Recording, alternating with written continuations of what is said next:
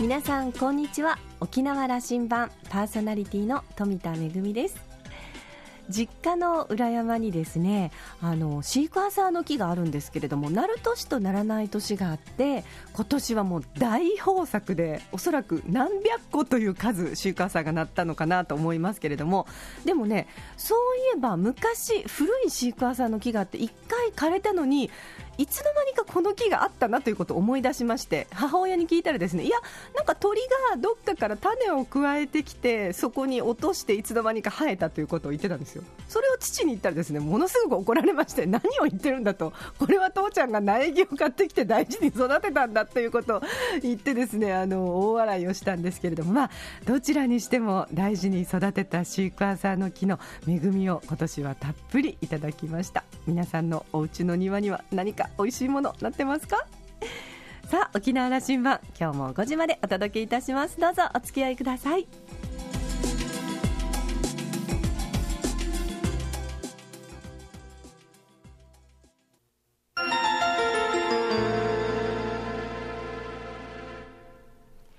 那覇空港のどこかにあると噂のコーラルラウンジ。今週は JTA 代表取締役社長の丸川清さんとラウンジ常連客で沖縄大学地域研究所特別研究員の島田克也さんとのおしゃべりです。丸川さんは1961年生まれ福岡県のご出身です。日本航空での勤務を経て昨年の6月に JTA の社長に就任されました。飛行機好きの島田さんが先週からいろいろと根掘り葉掘りお伺いしているようですよ。それではどうぞ。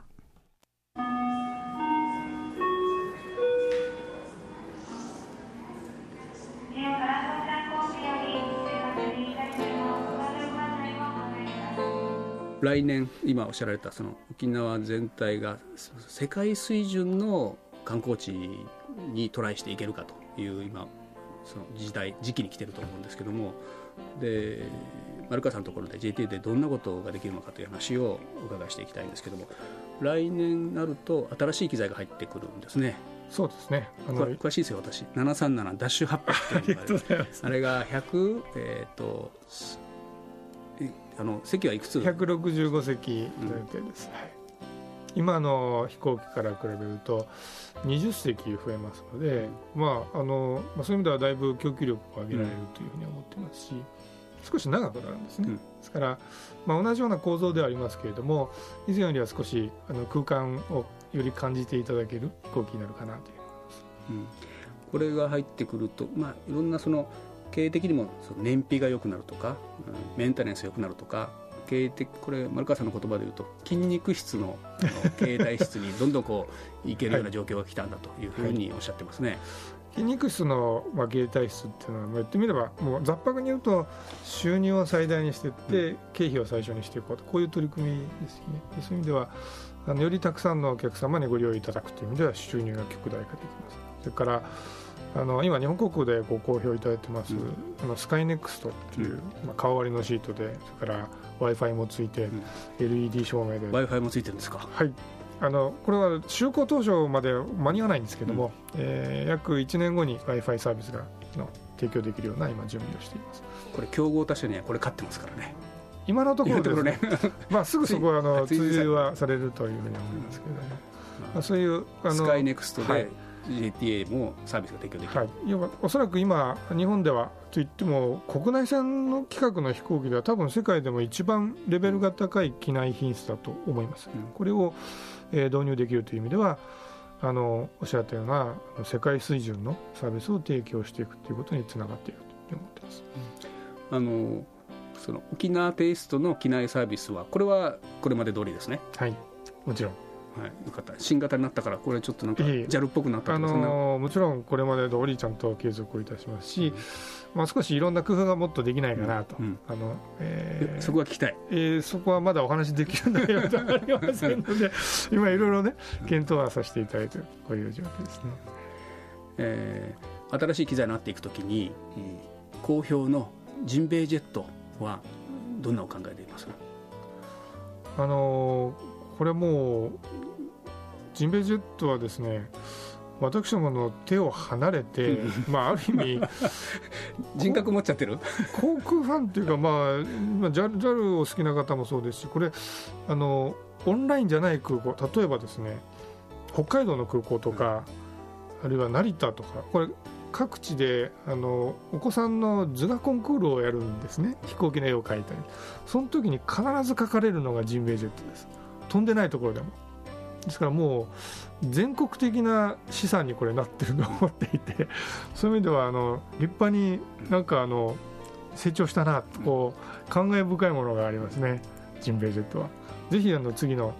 73800にも導入したいというふうに思っています。いやこれねやっぱ僕最初見た時の印象はまあ可愛いんだけどもあの大人の感性大人の目で見ているんでしかしやっぱ空港で本当に子どもたちが見ると歓声上げますよね。必ずあの写真を撮ったり、うん、あの記念写真を、ね、撮ったりされる。あの少しそういう意味では定時性が落ちたような気がするんですが。であの JTA のこう経営というかこうビジネスモデルを見ていくときにですね一つこの沖縄というあのディスネーション世界水準のその観光地になっていこうという、まあ、まだまだ伸び盛りの地域に本社があると、えー、それからうん、JAL ブランドをあの JAL と同じサービスが提供できるんだということをおっしゃられたと思います。それはもう世界中からの認められているブランドでもあると。でもう一つそのアジアに近いという部分があると。強みがこんなにあると思っていて、うん、えー、そして多分来年はあの JAL グループ全体が攻めの経営になっていく時期を迎えるんだろうとお話できることいっぱい話してほしいんですけどね。どんなこと今頭の中で描いてお話できることは限られてるんです。あのまあ、GT にとっては、これはあの、まあ、いろんな場でこれお話をしてるんですが、この飛行機を入れ替えていくって、まあ、一大プロジェクト航空会社ってやはり装置産業ですから、えーまあ、1年間のうん収入の、えー、何倍かになるような投資をしていく、うんうんまあ、莫大なその投資をしていく。でそれを維持するための事業っていうのはやはりあの長い目できちんと事業性が担保できることを確認をしながらやっていかないと逆にご利用いただいているお客様にご迷惑をかけてしまうことになりますので、うん、そういう意味では。一気何億円ぐらいする買い物になるんですか？それはあのこれ状況によって値段変わるんで、うん、数十億から数百億ってとしか申し上げられないんですが数百になる。なりますね、うん、はいあのまあ、ただ、実際に、えー、その購入を決めるときのマーケット価格ですとか、うん、その取引の条件ですとか、まあ、これによって少しずつ変わってまいりますけれども、まあ、大変な投資をしていくそして20年、30年使い続けるわけですよね。はい、ですから、あのー、まあ、今、確かに、えー、海外のお客様を含めて、これだけニーズが高いという状況がある。だから国内でも非常に人気のデスティネーションである。でこれをとにかくその20年、30年もずっと我々やっぱり続けてこれは JTA だけじゃなくて、うん、沖縄として地域としてこの活況を続けていかなきゃいけない、うん、頭打ちにさせない、まあ多分全金銭にはこう近づくんでしょうけど、こんなあのピークいつまでもって話にならないわけでね、はい、落っことさないというね、これはあの、まあ、かかるすべての方々がやっぱり努力をされることでしょうし、そこにまあ少しお役に立てるような形で我々は授業を今後も継続していきたいというふうに思いますね。継続していくことが一番大事なことだと思っているという、これあの JAL グループは一度破綻の経験をしましたので、あるいはその、えー、競合他社でその撤退をされたりだとか、うん、えー、飛行機を変えられたりですとかいろんなあの動きがある中であのどんな状況によってもきちんとお約束をした品質それから安心をしていただける環境これを維持をするっていうのはこれはあの地元の航空会社として一番大事にしなければいけないマストな条件だというふうに思ってますので、うんうん、このためにこそ日々一日一日一便一便を社員はやっぱり汗を水垂らして、えー、一生懸命飛ばしてるそんな思いで今います。顧客に安心を提供するという意味に受け取りましたけどね、はい。あのはい、私たち利用者もやっぱり信用して乗ってるというのがそういう意味につながりますよね。はい、そうですね。あの5年後にですねこの今目の前の那覇の滑走路がもう一本できてくるわけで6年後かな、はい、それはまた航空会社としては展開が想定をしてやっていくことが起きるんでしょそうですね、うん。あの2020年になりますから、まあ、あのオリン東京オリンピックの年でもありますしそれからあー、まあ、輸送量を長空港としては1.4倍ぐらいになるって言われてますね、ですからまあそういう意味では海外の航空会社もますます増えるでしょうしあの私どもどれだけその供給力を増やせるのかっていうことが問われるでしょうし環境としては非常にあの航空会社としては非常にありがたいですけど競争も非常に厳しいでしょうから。うそういう意味じゃそのラインまあ滑走路が1本の間は今沖縄に来る観光客800万人前後ぐらいで、うん。その高止まっていいサービスを提供していくという時代をあと5年続けてそしてもう1本滑走路が空いた時にどういう展開を沖縄はしていくんだということ。その時に、まあ、まさに航空会社の出番だと思うんです沖縄の本社の JTA がどうしていくかというのは注目されると思いますが、はい。はい、僕は台湾ぐらい飛ばしてほしいんですけどね あのディスティネーションはどこになるかは別として、やはり沖縄をベースに、えー飛行機を飛ばす。そのことにおいて我々やはりあの世界最高品質を常に維持をしていきたいと思いますしそれを、えーまあ、もっと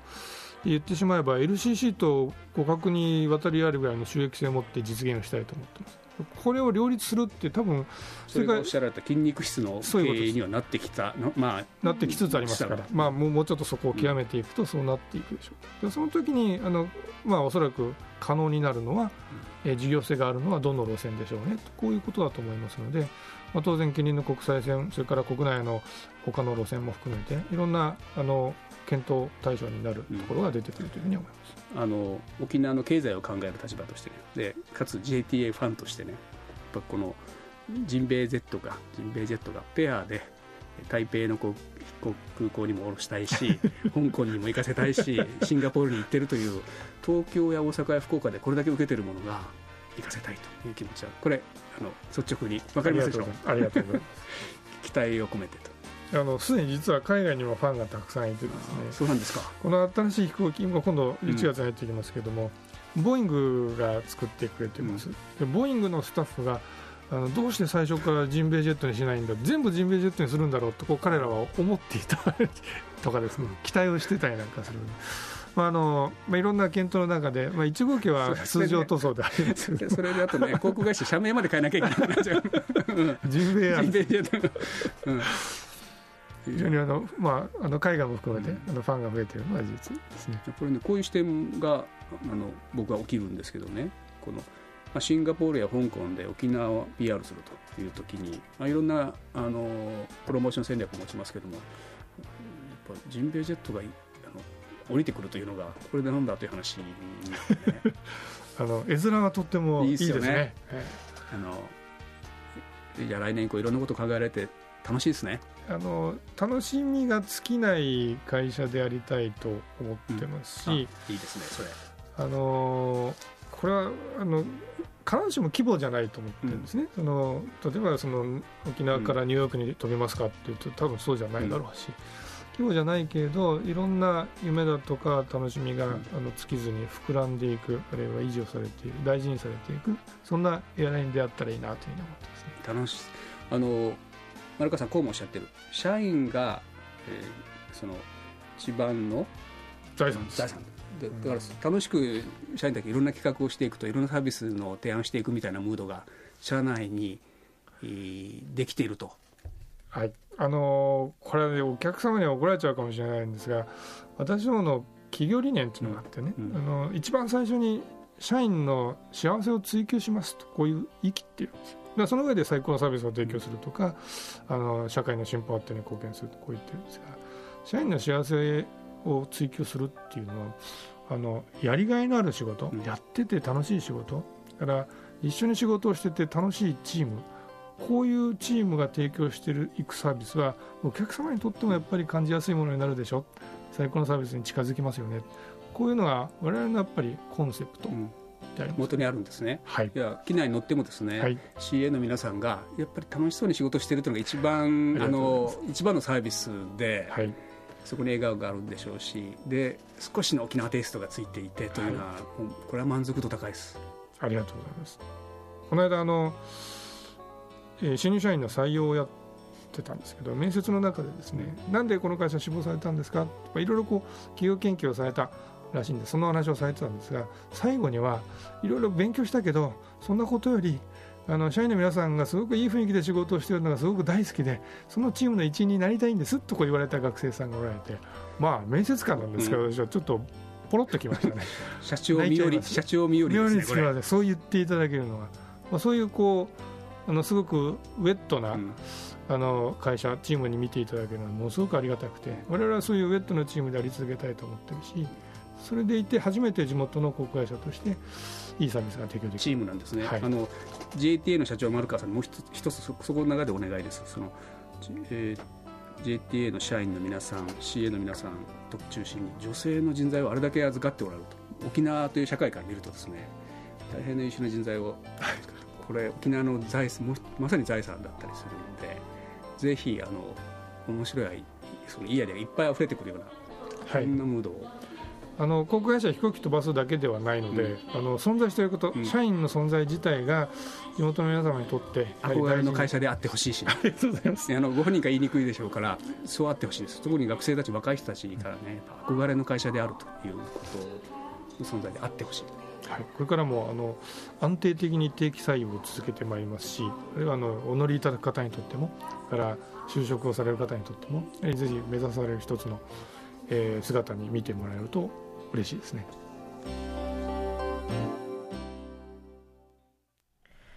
えー、2週にわたってのお話を終えて島田さんはこんなことを感じたそうです、えー JTA という会社は沖縄という社会を体現しているように感じています。沖縄生まれ沖縄育ちで沖縄食を育みながら、えー JAL という日本のブランドもきちんと取り入れて県内外で愛されている。そしてアジアが大発展の時代を迎えた時これからどのように展開していくのか大いに期待したいということを語っていました、えー私もね時々利用させてもらってますけれどやっぱりあの CA の皆さんが本当ににこやかにあのねあの時に人懐っこくいろんなこうユンタクをするのってとっても楽しい時間ですよね、えーそして私もジンベエジェット大ファンです。あの丸川社長もおっしゃってましたけども単なるこう飛行機というものを超えて、えーなんて言うんでしょうね。メディアであり沖縄を発信する、まあ、広告でありあのなんて言うんでしょう。大使的なアンバサダー的な役割も しているんじゃないかなというふうに思いますけれども、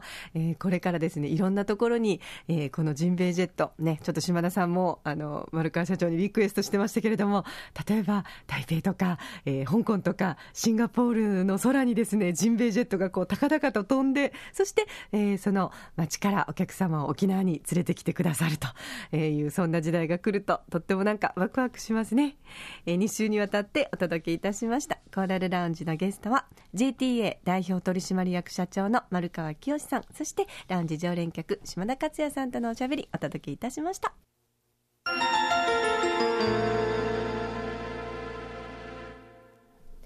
めぐみのあしゃぎだよりのコーナーです。モロッコに行ってまいりました あの突然思い立って行ってきたんですけれども、えーカサブランカ空港に降り立ってそこから、えーマラケシュへと向かいましたエキゾチックなこう市場をね散策したりした後にですね、えー今回の旅の、まあ、メインの目的はですね砂漠、サハラ砂漠だったんですよね。えー高い高いアトラス山脈を越えまして、サハラ砂漠に到着いたしました。あの、街の方からね、砂漠に向かうのは、なんと、ラクダに乗っていくんですよね。あの、ラクダになんと1時間半揺られまして。で、結構ラクダって、あの、かなり背が高くてですね、上に乗ると、あの、揺れもあって、結構あの、砂漠のこうね、あの、高いところから低いところに降りていくところなんか結構、あの、揺れたりして怖かったんですけれども、そのラクダに揺られて、えー砂漠に到着いたしました。砂漠の中に遊牧民風のテントが張られていて、えーそこで、えーろうそくの明かりで食事をいただいたり、えーそれからですね、夜は、あのろうそくが消えると本当にもう星明かりしかなくてですね、えーもうあの人工物は全く何も見えないので、えー地平線までもう星がキラキラと輝いているというところであの流れ星5つ見たんですけれどもあのあまりの綺麗さに見とれてですね一回もお願い事をしてないという感じで。であのびっくりしたのが、やはりあのちょっと困ったのがトイレなんですけれども、あのそのね、ツアーを企画してくれた方にですね、えー、ちょトイレはどうしたらいいのかなって聞いたら、いや、何を言ってる、どこでもいいんだよって言われて、テントの周りを360度指さされまして、えー、まあ、あの暗いところでこっそり行ってきたんですけれど、まあでも、あの砂の上に、あの昼間のちょっと太陽のね、あの温度が残るようなところの上にカーペットを引いて、えー、そしてそこで眠った、そしてあのラクダの上で見た朝焼けは忘忘れられませんね。えー、まあ、あの、この砂漠の記憶は舞台作品の次回作のモチーフにしたいなと思っています。めぐみのあしゃぎだよりのコーナーでした。